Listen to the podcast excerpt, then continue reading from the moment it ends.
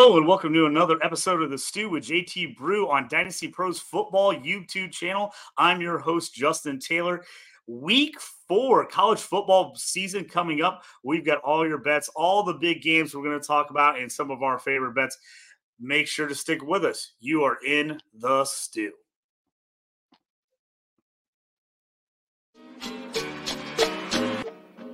Uh, you up on trades and why you move? You ain't designed to lose. Find you jumping over seemingly nothing, racking up points. Makes the game a little more fun to watch. Can drop release. We started with the mock draft and now we making a mockery of the leaderboard. Quite obviously not a scrub. So start an institute. Make evaluations like a commissioner do. It's to the point your wife make you watch in a different room. Update your roster and pick and choose when you get some news. Not much that we enjoy more than sipping through sifting through new statistics to make it to our end zones through different routes. Universities, institutes down to homies who click in groups. I introduce you to the Stew with JT Brew.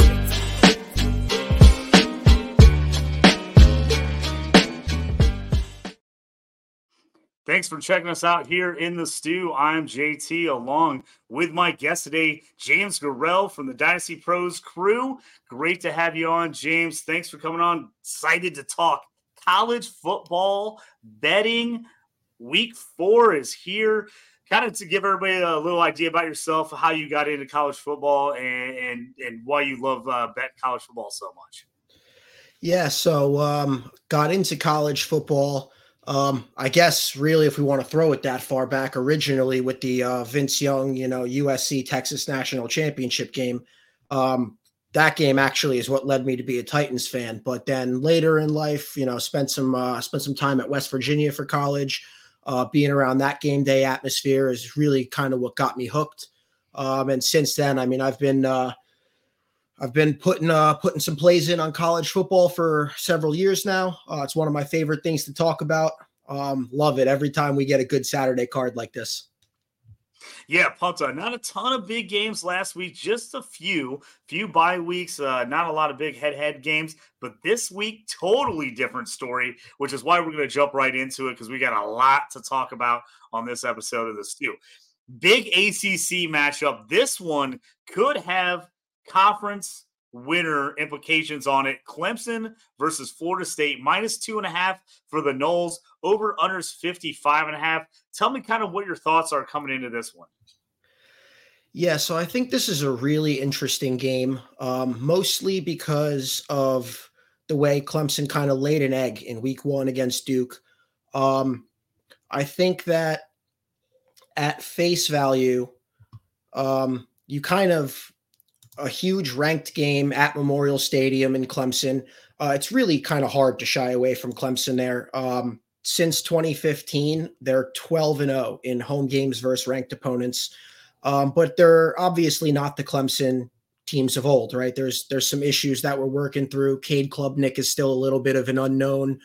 Um, and then on the other side, you know, with Florida State, um, got made even more interesting by kind of the egg that they laid in, in Boston College, almost getting upset uh, last week.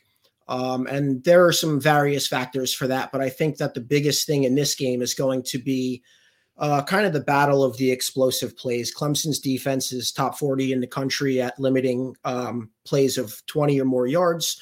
Uh, and that's where kind of Florida State's offense makes its nest and, and likes to play. They're third in the country uh, so far this year through three games. They've had 18 offensive touchdowns, eight of them have gone for 20 or more yards. Um, and Jordan Travis, if you look at the heat map, is kind of really favors outside the hashes, likes to go deep and outside to his bigger receivers with Coleman and Johnny Wilson. So I think that's going to be a really interesting battle to see play out um, in this game. Yeah, if you would have told me two weeks ago this is going to be two and a half Florida State, I would have hammered Florida State in this game. I've been like, they're going to hammer Clemson. This isn't going to be close. But the fact that it's at Death Valley, you, you can never underestimate going on the road to those atmospheres. I did it last week, made a huge mistake. I thought Tennessee was just going to put it to Florida, and that oh swamp that the Vols just can't win. They cannot win down there. And Florida had one big quarter, and that's all it took to get that game, even though Tennessee looked better most of the game. Florida had one big quarter, and that's all they needed. So that's got me a little bit worried in this game. And then you you brought it back to Boston College last week. Florida State got up 31 to 10 in that game. I couldn't figure out what happened. I went back, rewatched that game after it was over on a replay. They got 31 to 10, and it's like they just quit playing.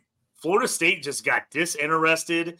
It's like they thought they had it in the bag. This is another easy win. And then Boston College just kept hammering them, hammering them. Couple big plays, got a score, went for two.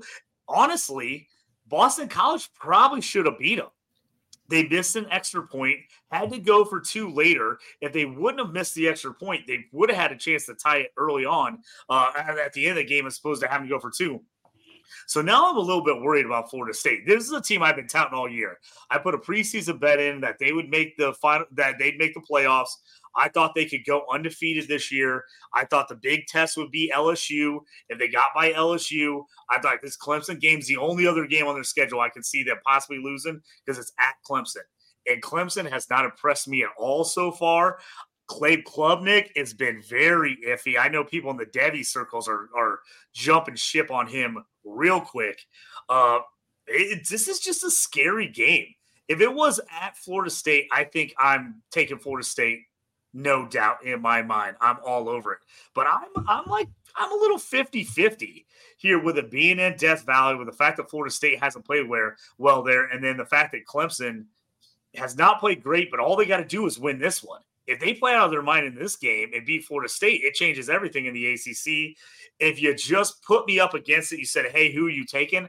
I'm taking Florida State. I'm either going money line or I'm taking the two and a half. Um, but I felt a lot more confident about it a week ago. Yeah, and, and one thing I think that's really interesting with uh, Florida State is um, everyone kind of talks about the massive win against LSU in week one, but there's some factors there that maybe make that win not as convincing as the general public wants to to think it is. Um, so the first one, the biggest one for me is um, a lot of that second half blowout of LSU was basically LSU shooting itself in the foot. I mean, twice they got down within the 10 yard line and fumbled the ball away. Um, those are you know scoring drives that completely change the game if they manage to punch it in there. Um, and I think the other thing that kind of goes um, a little under the radar with that game is it's effectively a Florida State home game. I mean, I know it's you know a neutral site in the Camping World Stadium in Orlando, but I mean that's you know that's basically a mm-hmm. Florida State home game. Um, so I think that's a little interesting. You know, this Florida State team reminds me of of one of those programs that that kind of pop up every so often where on paper they're just so unbelievably talented. You look at the roster and you're like, how is this team not going to win the national championship? Uh, but one of those teams that, with all that talent, seems to kind of struggle to get up week after week. Uh, it seems like they, you know, last week definitely for sure seems like they took their foot off the gas, played down to the competition. Um, so that's that would be a little concern of mine coming in here. I know this is a big game. You should, I mean, if you're any kind of respectable athlete, you should have no problem motivating yourself for this one. But I think as the season wears on, that's going to be something to keep an eye out with Florida State, how they kind of handle those trap spots and those, uh, you know, we should beat this team by 40. Let's just go in and roll type of games. I'll, I'll be real interested to see how that plays out as the season progresses. Next game on the slate for us: Texas A&M versus Auburn, minus seven and a half, over under 52 and a half. What are your thoughts on this SEC matchup? Uh, so I think that this is going to be kind of one of those games where um, it's more of a battle of wills. Uh, Auburn obviously is a very, very run heavy, lean on the defense kind of team. I think they've only thrown through three games, 31 passing attempts. Um, but I think that the flip side of that, right, is like you can't play that kind of game, especially on the offensive side of the ball, if you get out or if the opponent gets out to a big lead. And where A and M has been really good is uh, passing efficiency. Uh, Weigman's really looked clean and sharp so far. Maybe with a couple of plays here and there, exception in the Miami game, but um, he's kind of is showing the potential to be the quarterback that Tamu needed the last several years when they've had those stellar defenses and Achane and all those guys. Um, so I think it's going to be more about can A&M kind of force Auburn into that one-dimensional, you know, play from behind game that they're not exactly great at and don't want to play.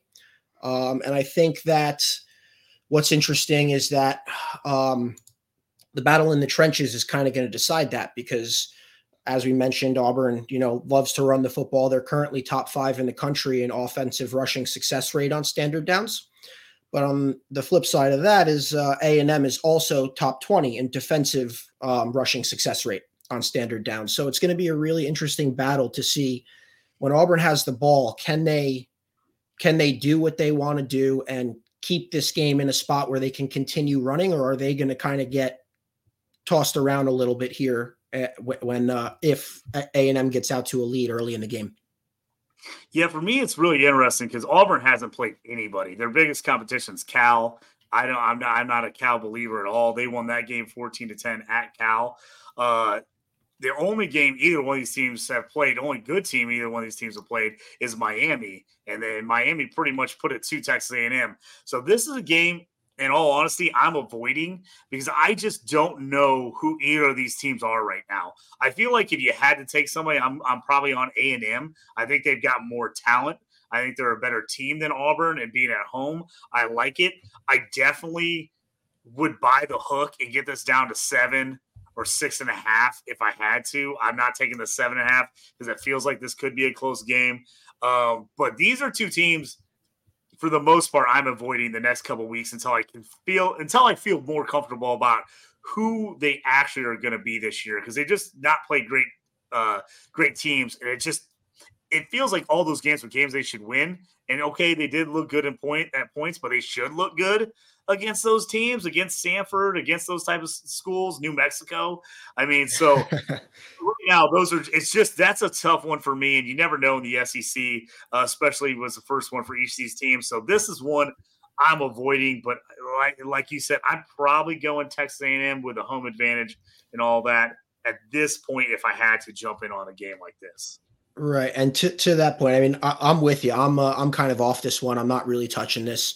Um, but here, for for people that do want to kind of side with A and M, here's an interesting little nugget for you: is uh, Jimbo Fisher as coach of Texas A and M is 14 and six uh, against the spread when he's favored at home by more than a touchdown. So that's a great stat. I that just said if I had to lean away, I'm leading Texas A&M, especially because they got the home field advantage there. We're going to jump in just because this is uh we just talked SEC. Let's go another SEC game real quick. Alabama Ole Miss. This one is minus 7 currently, over under 55 and a half. Alabama announcing this week they're going back to Jalen Milroe at QB after the one game experience with Tyler Buchner. this one's got me confused. I mean, Mississippi he has looked fantastic at times. At times, they have not looked good. Quinshon Judkins, they've been having a hard time getting him going. Alabama, you know, four and five star guys all over the field, but they kind of seem like a mess on offense. Kind of where where's your head at uh, going into this game? Uh, so with this one, what I think is really interesting is that we already have a data point uh, for the Bama defense about how they might handle a quarterback like this. So Jack, you know, to your point, right, Quinshon Judkins hasn't looked like who we expect him to be. But the flip side of that is that Jackson Dart has. So he's really shown some true dual threat ability so far through three games. And it's not, I mean, they haven't played fantastic competition, but you know, they haven't also played, you know, FCS bottom of the barrel schools. Um, and I think that in that Texas game, um, Quinn Ewers kind of had his way. Uh, eight plays that game of 15 plus yards for Texas, including two touchdowns that went for longer than 20 yards. Um, and with Jalen Milroe coming back, we don't really know yet if Alabama can effectively throw the ball downfield and keep up in a track meet kind of game. It seems like they would prefer to kind of run the ball methodically and take their shots when they when they come. Um, and very similar to the Auburn game, it's like Mississippi's defense hasn't been fantastic, but uh, two stats where they kind of excel. They're inside the top 50 in the country and havoc rate, uh, which for those that don't know, that's basically the summation of tackles for loss, pass breakups, forced fumbles and interceptions over the course of a 60 minute game, um, as well as in the top 50 in defensive stuff rate on uh, standard down rushing plays. And Alabama ranks outside the top 70 in the country in uh, defensive havoc allowed. So it's going to be really interesting to see if this Mississippi defense that uh, struggled with a team like Tulane um, can kind of get into the backfield, make some tackles for loss, kind of force Alabama to say, if we're going to win this game, it's going to be on Milroe's arm. Um, I think that's going to be a very interesting thing to see play out. Yeah, this one's a tough one for me as I look at it. Is you know, Ole Miss, they're just right now they seem like they're that type of team that they just put it to the not very good teams, but every time they get stacked against an, a tough SEC team, they just don't have enough horses. So it's like it's like they look really good. You see Jackson Dart, you see Quinshon Jenkins. They run that high up tempo offense. They look great, and then they get in an SEC game against a powerful defense. It's like everything falls apart.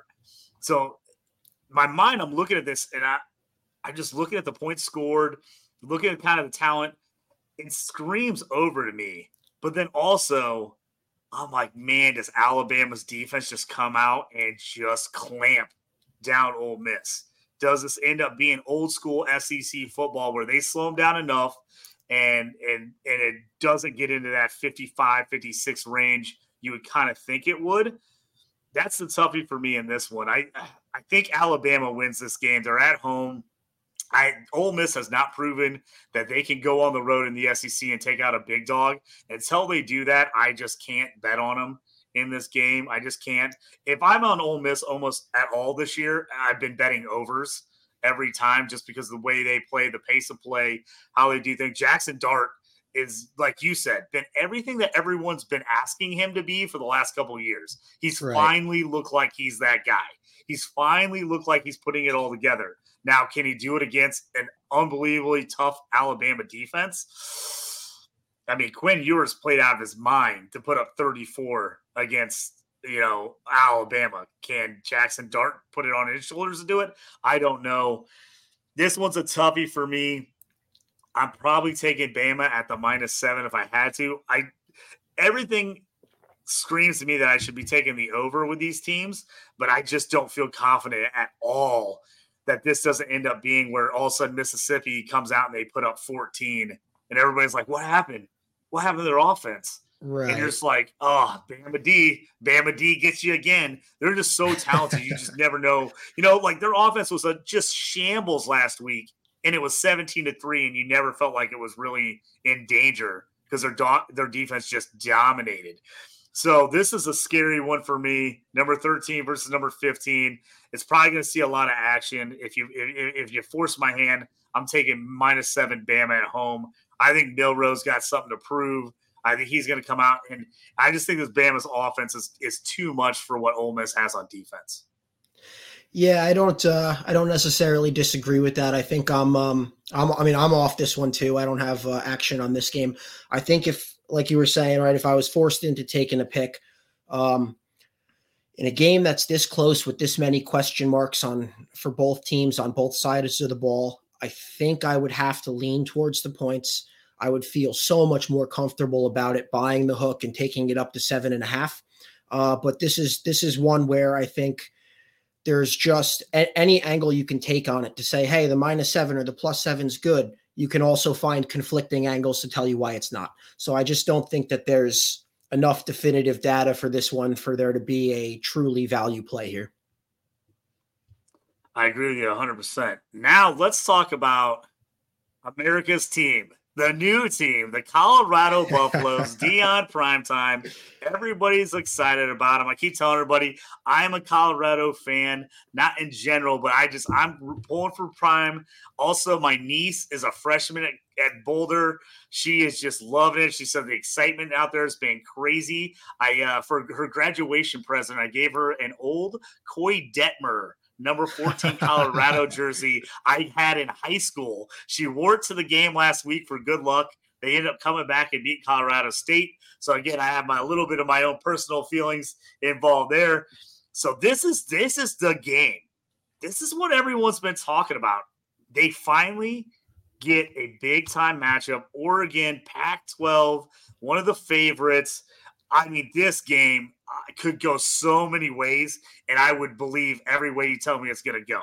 I just think it's so crazy. Right now, it's minus 20 and a half Oregon. Over under is 71 and a half.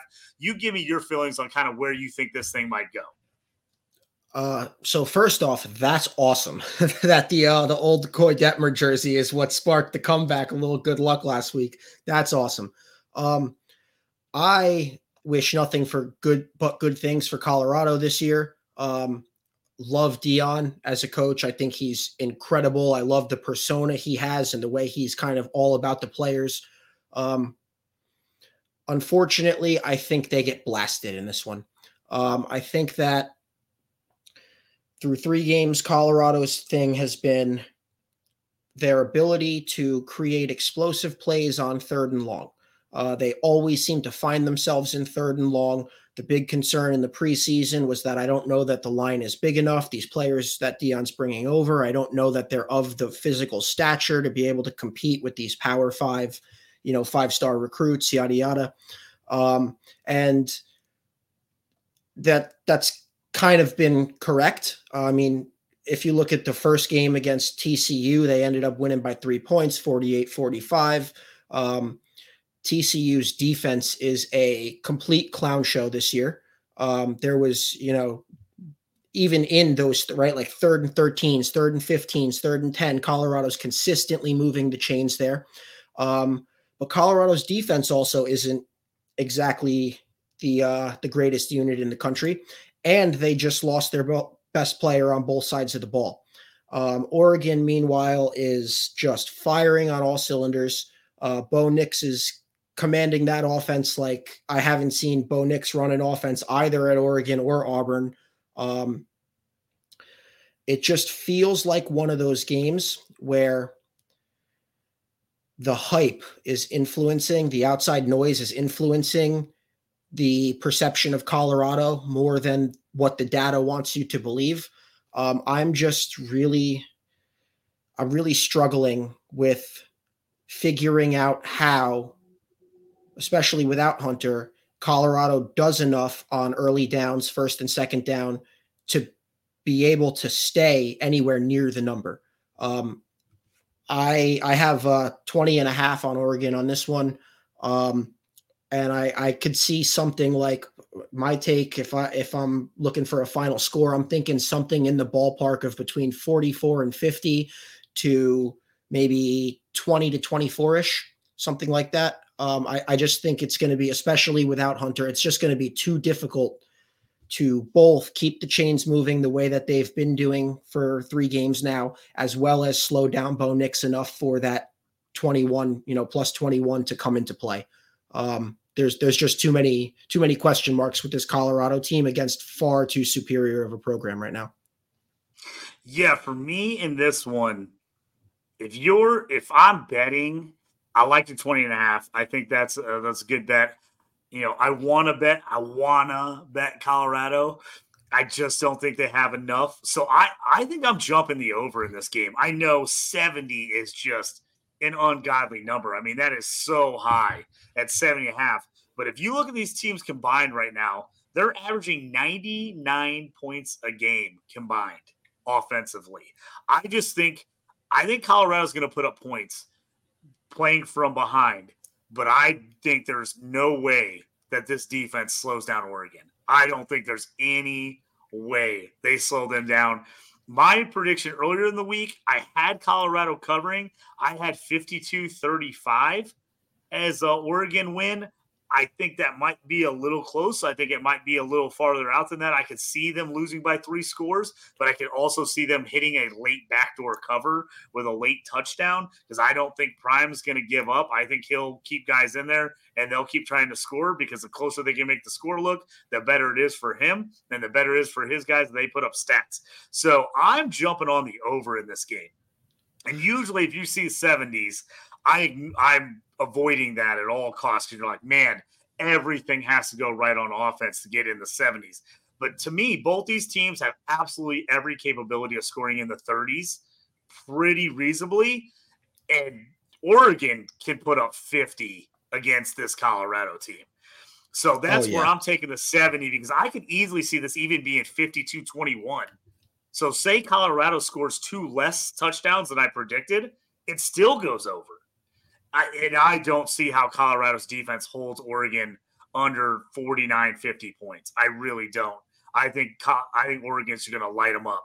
And so I think Colorado will do enough on offense to keep moving that spread up. I'm going to take the 70, 70 and a half. I, I always hate the half. If I can get rid of the hook, I'll take it if it's not too much on it. But I think I'm taking the over. If you can get this one down to 69, I'm taking the over 69. Now, now some books on these games will let you push that uh, over under. Some of them won't. Some of them in the college game, they you kind of stuck with what you get. But take a look and see if your if your book lets you change them. I'd push down to 69, and I would feel really, really confident about an over 69 in this game. Yeah, I definitely agree with that. I think if you wanted to play total here, over is probably the way to go. Um, I think that a big stat that leads to that too, to your point, right? Talking about kind of backdoor and playing from behind. Colorado's going to kind of have to air it out a little bit and just do what they can to put points on the board. Um, I think 50, you know, 45 50 is very reasonable for Oregon because, um, you know, I, I mentioned havoc rate a lot and with the explanation of what it is, right? Like if you can't if you can't create those kind of chaos plays where the offense just has to make something happen and you're just going to allow them to run at will or let the quarterback stand back there and have all the time in the world.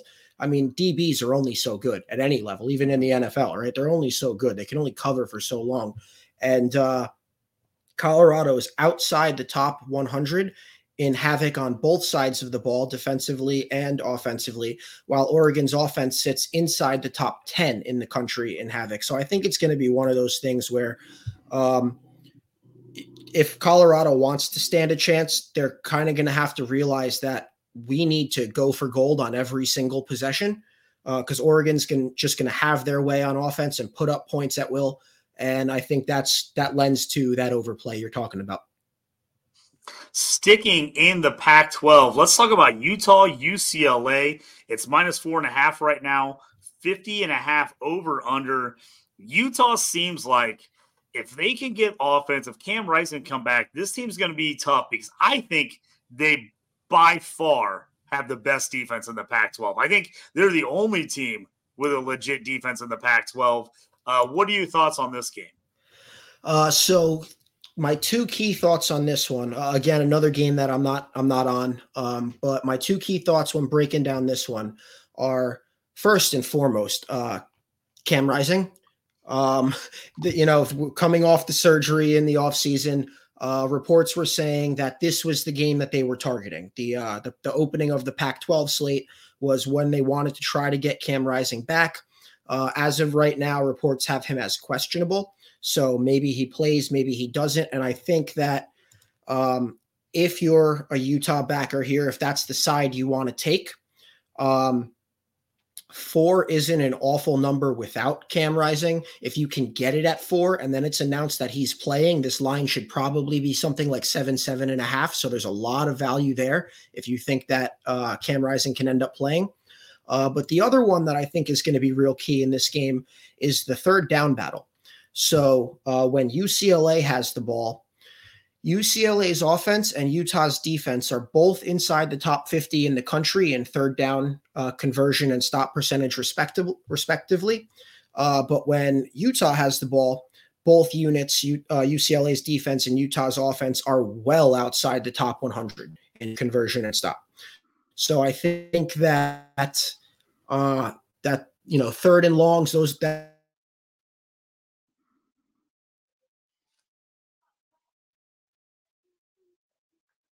and can uh, can Utah's defense do enough to take UCLA off the field? I a number on this one. Yeah, Dante Moore, the freshman quarterback for UCLA, has been impressive so far this year. 62% passing, 615 yards, seven touchdowns and a pick.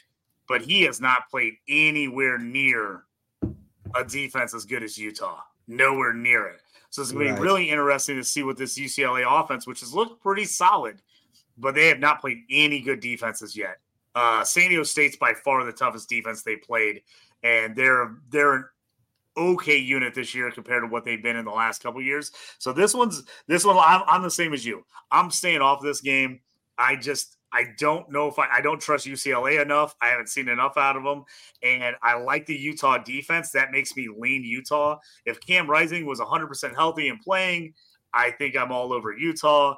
But their backups QBs, they've basically been playing two guys back and forth. That always makes me nervous as a better. You never know where they're going to go with that. And so right. I'm probably avoiding this game. Um, man, with Utah's defense, and it's always crazy in college football because you never know with turnovers and everything else. The 15, 52 and a half, I might go the under in this game only because if you look at the way they played so far, they gave up 11 points to Florida, 13 points to Baylor, and seven to Weber State. So, so far, their defense has been absolutely dominating, has not given up two touchdowns yet this year. Um, they've scored 24, 20, 31 and the defense has set him up on a lot of those scores. And the Florida game, you know, honestly, the 70 yard touchdown right off the bat helped. So if I if I had to go one way, I'm leaning the under in this game. If I feel like I got to put a bet on this game, I'm going under. I just think I think there's a chance that UCLA could could get in that like 14, 17 point range, but I could easily see this game being like 2017 you know, some 21 16, somewhere in that range. So I would jump on the under uh, if it was me in this game. I'm scared of the points. It feels like it's going to be a close game. I give the advantage to Utah, though. I uh, I'd have to agree with that. Um, I think that so the the reason I'm not on this game is there's just not. I like to make my bets with uh, a lot more data than kind of just feeling, or in this case, what I'm about to mention, kind of just pure gambling. Um, where mm like you mentioned, a true freshman quarterback, right? They haven't played anyone yet, but on the road in Salt Lake City, a, a ranked matchup against this defense. Um, I'm not sold that a true freshman can come in and not get blinded by the lights. Um, and I think that the other part of why I would possibly lean Utah, if you felt inclined to take a side, is their resume is just better. I mean, UCLA's uh-huh. played nobody, but uh, despite how you feel about them, wins over Florida and Baylor, two Power Five teams who um, have enough going for them both this year and historically to like we are talking about the Tennessee game, right? Like create matchup problems and create some some games and some results that you might not think. They're not pushover teams, and I, I think that Utah's just a lot more battle tested. Um, Utah's kind of funny to say this short into the season, but been there, done that compared to. UCLA with the true freshman. I, I think that this is going to be uh, a kind of a brand new environment for that team and that quarterback. Let's stick with the Pac 12. This is the kind of left behind bowl Oregon State versus Washington State, the two teams that just kind of got left in the cold out in the Pac 12 with everything breaking down. They weren't happy about it. Nobody seemed to want them. Big battle here. Minus three, over under 56 and a half. I've loved what I've saw I've seen out of Oregon State so far. The Beavers defense has looked good. Damien Martinez is one of my favorite running backs in all of college football. Size, speed, agility. He's a guy. Uh, like, and then DJ, ex Clemson uh, quarterback. All of a sudden, man, the guy looks so much better. He's not in Clemson. So is a Clemson problem instead of him? I don't know. Washington State is known for that high powered offense. Uh, they try to run the ball a little bit more this year. Kind of give me your thoughts on the uh, the, the left left behind uh, Big tw- uh, Pac 12 teams here with Oregon State, Washington State. Oh man, I could break this one down for hours. This is actually uh, so. This is uh, a bet I have on my card. It's one of my favorite bets on my card. Full disclosure is I did buy the hook, so I took the uh, ten cents on the dollar to come off the three to two and a half for Oregon State.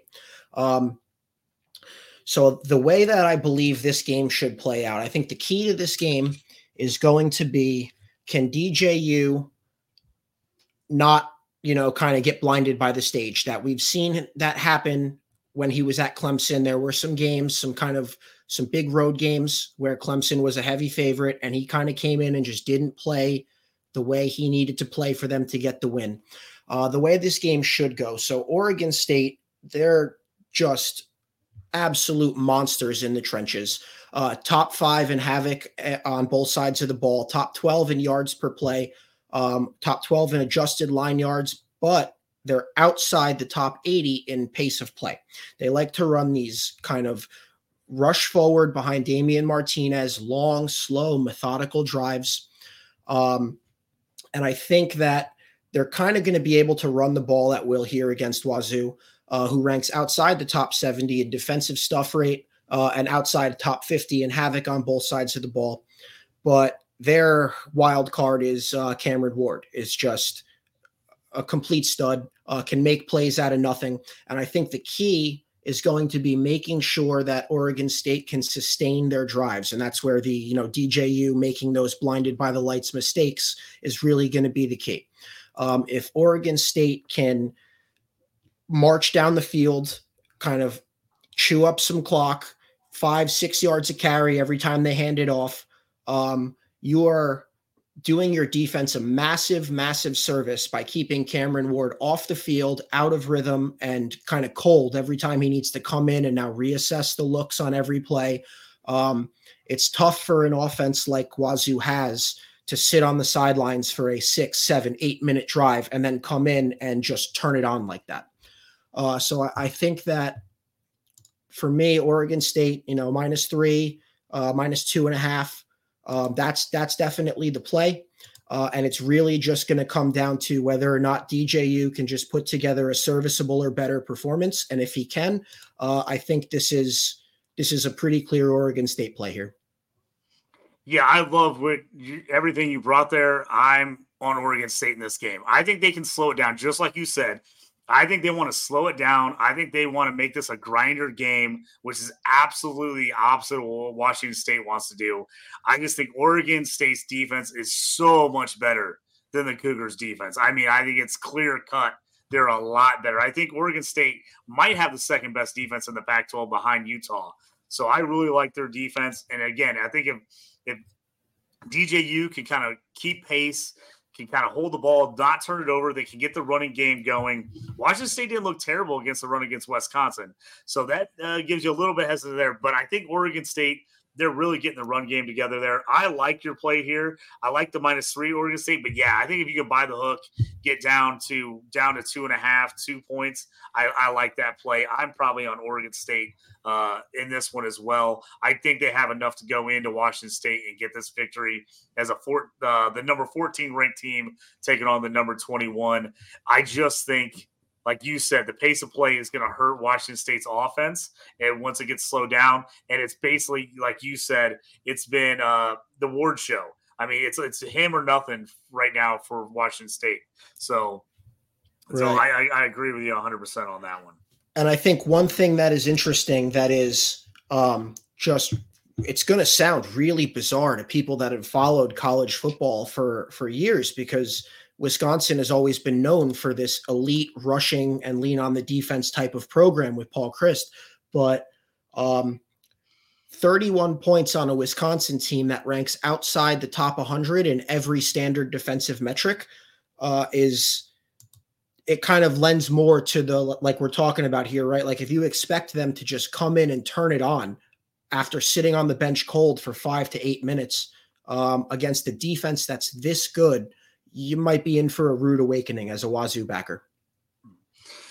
Let's talk about our last big game, at least on the national stage, and we'll get into some of our favorite picks and plays of the week. Notre Dame, Ohio State. A Notre Dame off to a phenomenal start.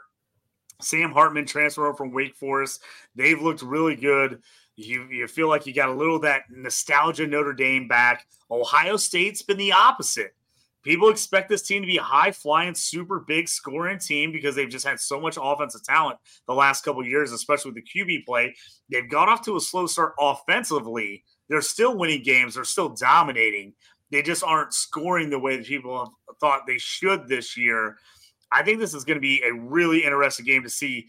One of these teams is going to take a massive step uh, in the right direction, whoever wins this game. Right now, it's sitting at minus three over under 55 and a half. Kind of give me your thoughts on Notre Dame, Ohio State in this, uh, I think, battle of top 10 teams here. Yeah, this one is going to be really, really fascinating because I think that, like you're saying, right, Ohio State is known for these high flying offenses that we've seen the past several years. Um, but through three games so far, Kyle McCord has looked just perfectly okay. Mm. There's nothing mm, special. Yeah. He's not lighting it up. He's not, you know, the next iteration of the Ohio State quarterback who might potentially go in the first round. Like he's just not that player so far. Um, Sam Hartman has shown to be that player so far. Um, so I, I wonder, and there is a definitive talent difference too. Um, I mean, Audric Estime is fantastic, but TreVeyon Henderson is TreVeyon Henderson. Miyan Williams is still an absolute animal in the run in the run game for them. Um, Marvin Harrison Jr. and uh, Egbuka are two of the best receivers in the country. So Ohio State definitely has the skill position talent difference um, in their favor. But can Ohio State get off the field on third down? Because Notre Dame's third down defense uh, is 15th in the country right now, where OSU's, um, oh, I'm sorry, uh, other way around. When Notre Dame has the ball, Notre Dame's offense is 15th in the country in converting third down percentage, where Ohio State's defense is currently ranked 90th.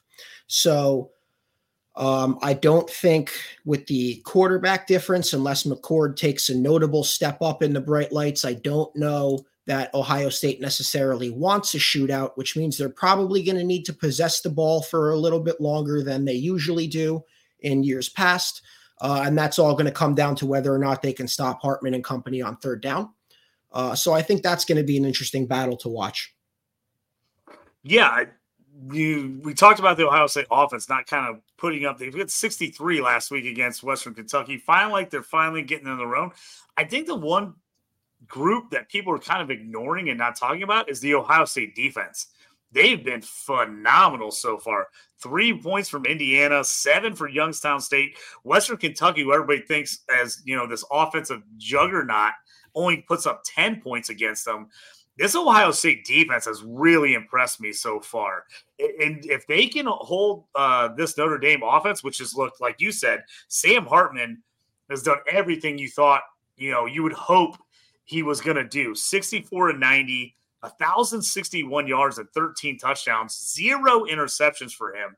You know, he's a guy that went to Notre Dame thinking, hey, this is how I'm going to up my profile. This is how I'm going to get a shot at maybe get an NFL look. You know, he had a great career at West uh, Wake for uh, Wake Forest, excuse me, great career for the uh, Demon Deacons, but just you know it's Wake Forest. You know, it's hard to get looked at in Wake Forest. So far, he's done everything you want at Notre Dame. If he can somehow lead Notre Dame to a win over Ohio State, man, I, I think this changes his stock big time, NFL wise. And I think, I mean, that really will boost Notre Dame into the playoff contention with a win over Ohio State. I'm really excited about this game. This feels like one of those just battles. Like it's just going to be back and forth and back and forth. And you're going to get one big play, and then somebody's going to make a huge defensive stop, and then they're going to come back. I this game just has me excited. This feels like old school Midwest football. Even though the offenses are a little bit better than that, just pound the rock. I think both these defenses are really solid. I'm just really excited for this one. Man, it's really hard for me to to take this game. I just don't. I almost want to just watch it and not have money on it because I just don't know where I want to go with it. I'm probably not betting this game, even though I'm going to watch it like crazy. Um, I could see Notre Dame pulling off the upset, but I feel like Ohio State is just slightly been under the radar, and I just feel like they're ready. They're ready to like put together a big game on a big stage. They kind of just been working their way into it with a new QB. I feel like Ohio State wins this game, and that's like like you said earlier. That's a total gut feeling. That's not a statistics. That's not a nothing on my side. I feel like Ohio State wins this game, but I feel like it's close. It just seems like it's going to be a battle. Um, Notre Dame still got USC coming later in the year. So this one would be a huge one if they can somehow upset Ohio State, but it it should be a barn burner.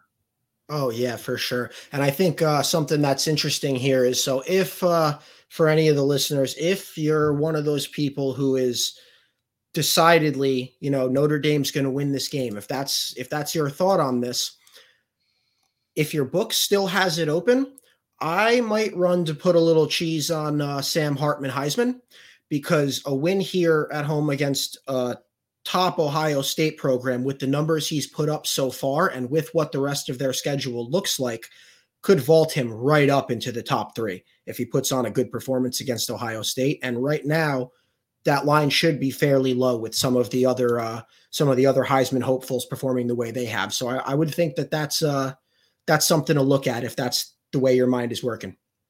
That's a sneaky good bet because if he somehow pulls up this off upset and then they get USC here in a couple weeks, obviously we've seen in the past Caleb Williams is almost going to have to do more than he did last year to win the Heisman again. That's just the way it works. But if he somehow won this game and won that game, and Notre Dame makes the Final Four with the way things kind of work, they make the playoff. Oh man, that's got to put Hartman right at the top uh, if he plays well in both those games. So I love that idea. Uh, getting down to about 14, 15 minutes left in the show. Let's jump on some of our favorite picks. You you started off. Give me some of your favorite plays this week, some stuff you're putting your actual hard-earned cash on, and then I'll jump into my JT parlay play of the day. Sounds good. So I'll uh I'll try to keep these explanations and breakdowns of these games brief while still being as informative as you need to be to understand why I'm taking it.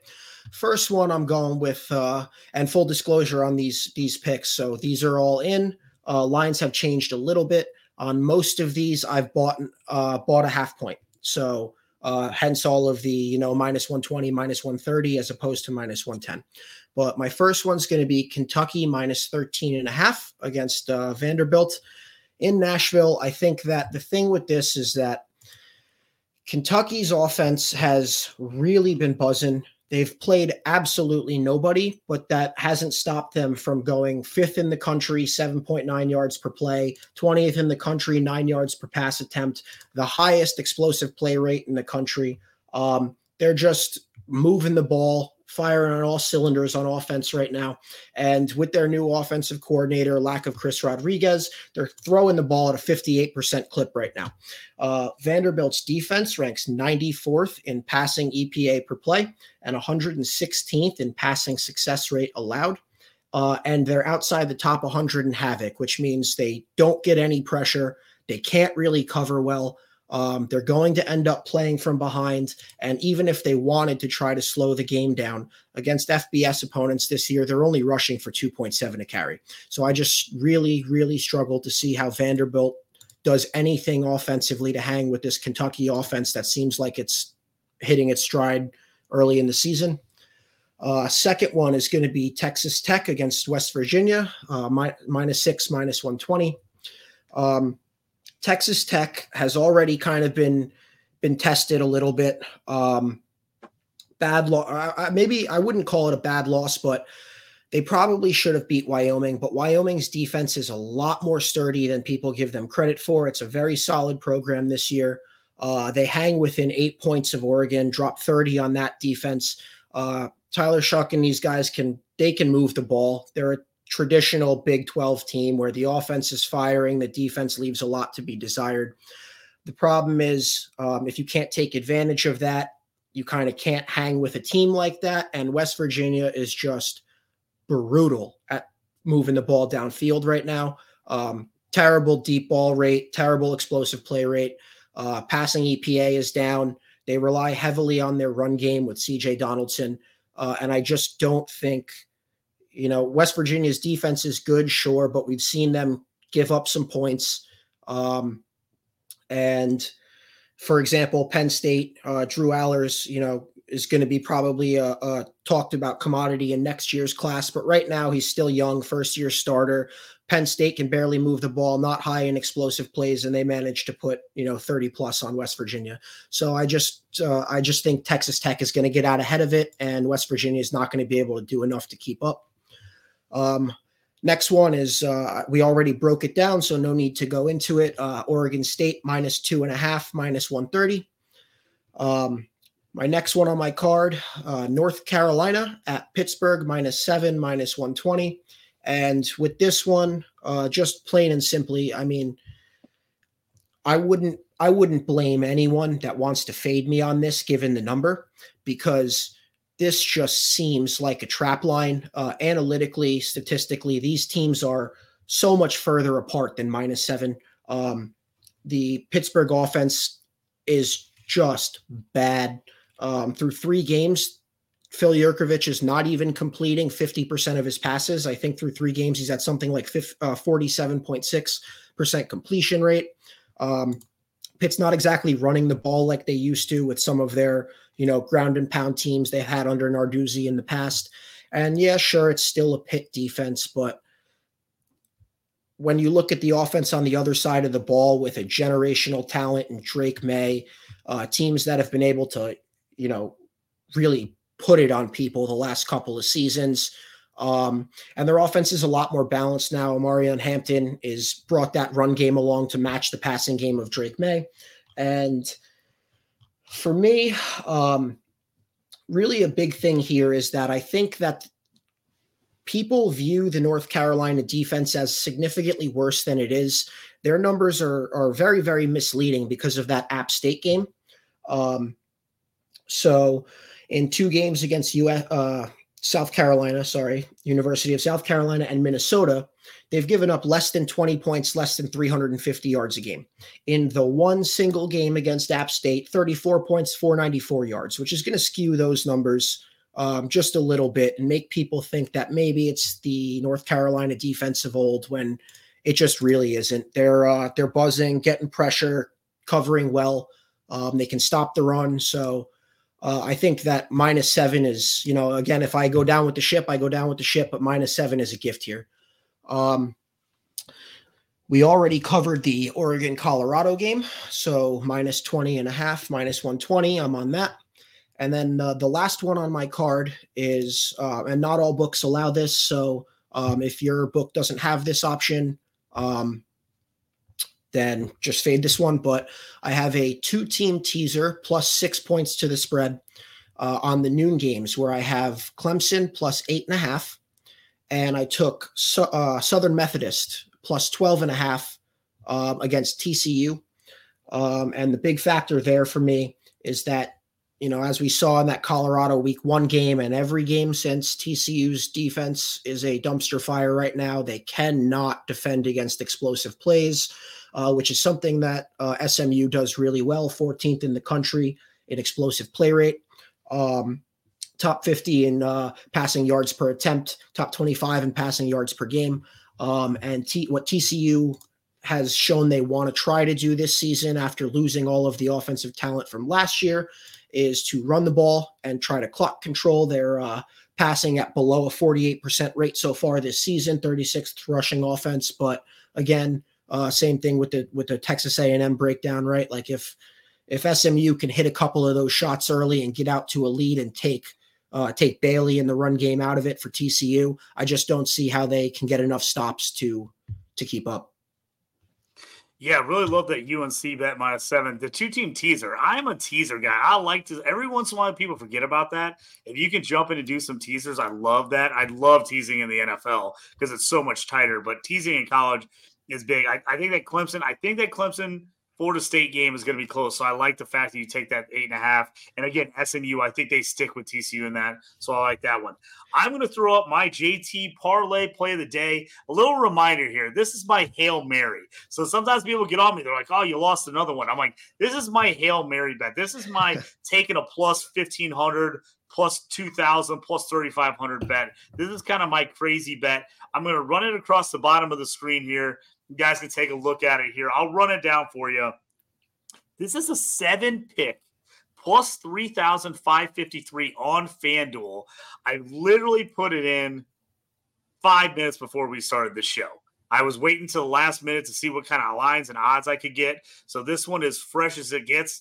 Right now, I'm on UNLV minus two and a half at minus 110. They play UTEP this week. UTEP is terrible. UTEP got hammered by Northwestern, if that tells you anything. And I think Northwestern is one of the worst teams in the country. So I'm taking UNLV at minus two and a half. They just beat Vanderbilt, who's not a great team, but they're still an SEC team. I think it's a gift at minus two and a half. I'm all over UNLV on that one. Syracuse minus 13 and a half at minus 114. It was at minus 110 at 14. I jumped all over to the second and moved to 13 and a half for that extra uh, minus four on that. I love it. They just went to Purdue and beat Purdue.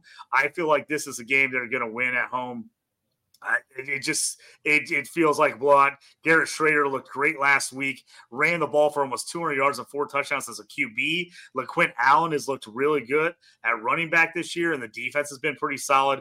I love Syracuse at my team minus 13 and a half in that one. And again, I'll I'll throw this out feel free to break these up into two or three team parlays and take a couple together. Don't always you don't have to take all seven together. This is my hail mary. If you like some of these better than others, take one or two or three and pile them together, and maybe take two or three different parlays. My other one is Coastal Carolina, Georgia State over 62 and a half. I took Georgia to cover Georgia State to cover week one, and I said I'd never do it again. After that, it's been I told everyone I'm taking the over every week on Georgia State. Ton of offense on this team, absolutely no defense. Coastal Carolina, they're going to put up points. Grayson McCall is one of my sneaky quarterbacks I really, really like.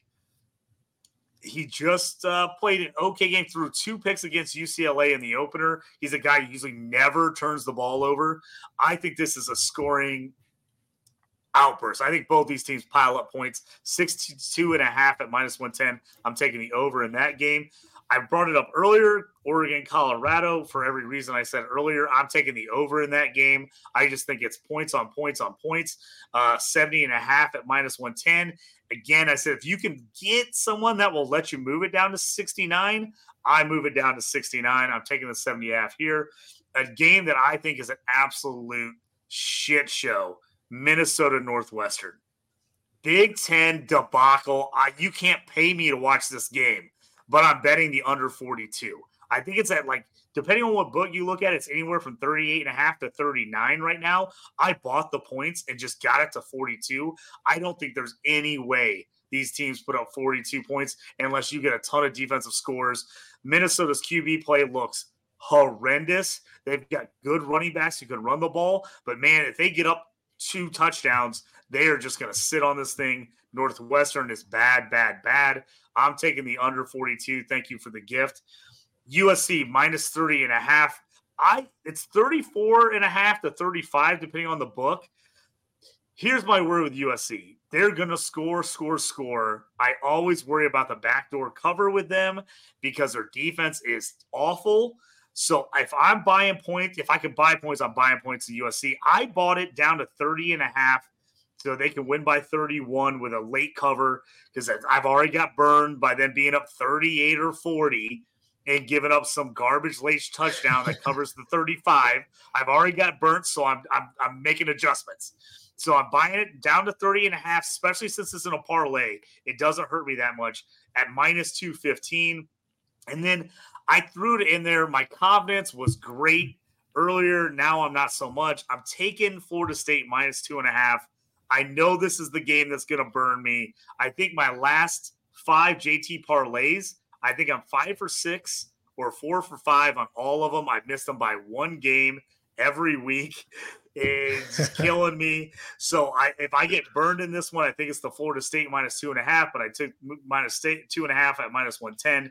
So seven pick parlay, I put half a unit on it. It's plus 3,553 on FanDuel right now. Again, that's my Hail Mary pick. Throw two bucks on it, five bucks on it. Don't get crazy if you don't have the money. Just do something nice and easy or pick two or three of those you like and take them. I want to thank James for joining me. Great show today. A lot of information, really good bets. Hit both of us up on the X if you got questions on games or something you, you're, you're wondering about or a game you think you might want to get on. Hit us up. James, tell everybody where they can find you uh, going forward. They can see all this great information you got. Yeah, so uh, I'm a member of the Dynasty Pros team, so you can find my uh, written content and articles on the Dynasty Pros website. Uh, if you want to hit me up on Twitter about any uh, football or gambling related stuff, my uh, at is uh, J Gorrell 74, J G O R R E L L 74.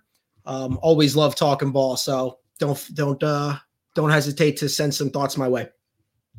Yeah, you can always find me at JT Orange on the X. Uh, all kinds of shows. Debbie Show Monday and Thursday on DynastyProsFootball.com YouTube channel. Also, you can find me on the stew here doing college football, NFL bets. I'll have my NFL show tomorrow. Make sure to check that one out. 5 p.m., 5:30 Eastern, 4:30 Central Time. We'll have the NFL picks and bets. Thanks for joining us, guys. I appreciate James. Thanks for being here. May all the draft picks hit and the trading never quit. See you next time on the stew.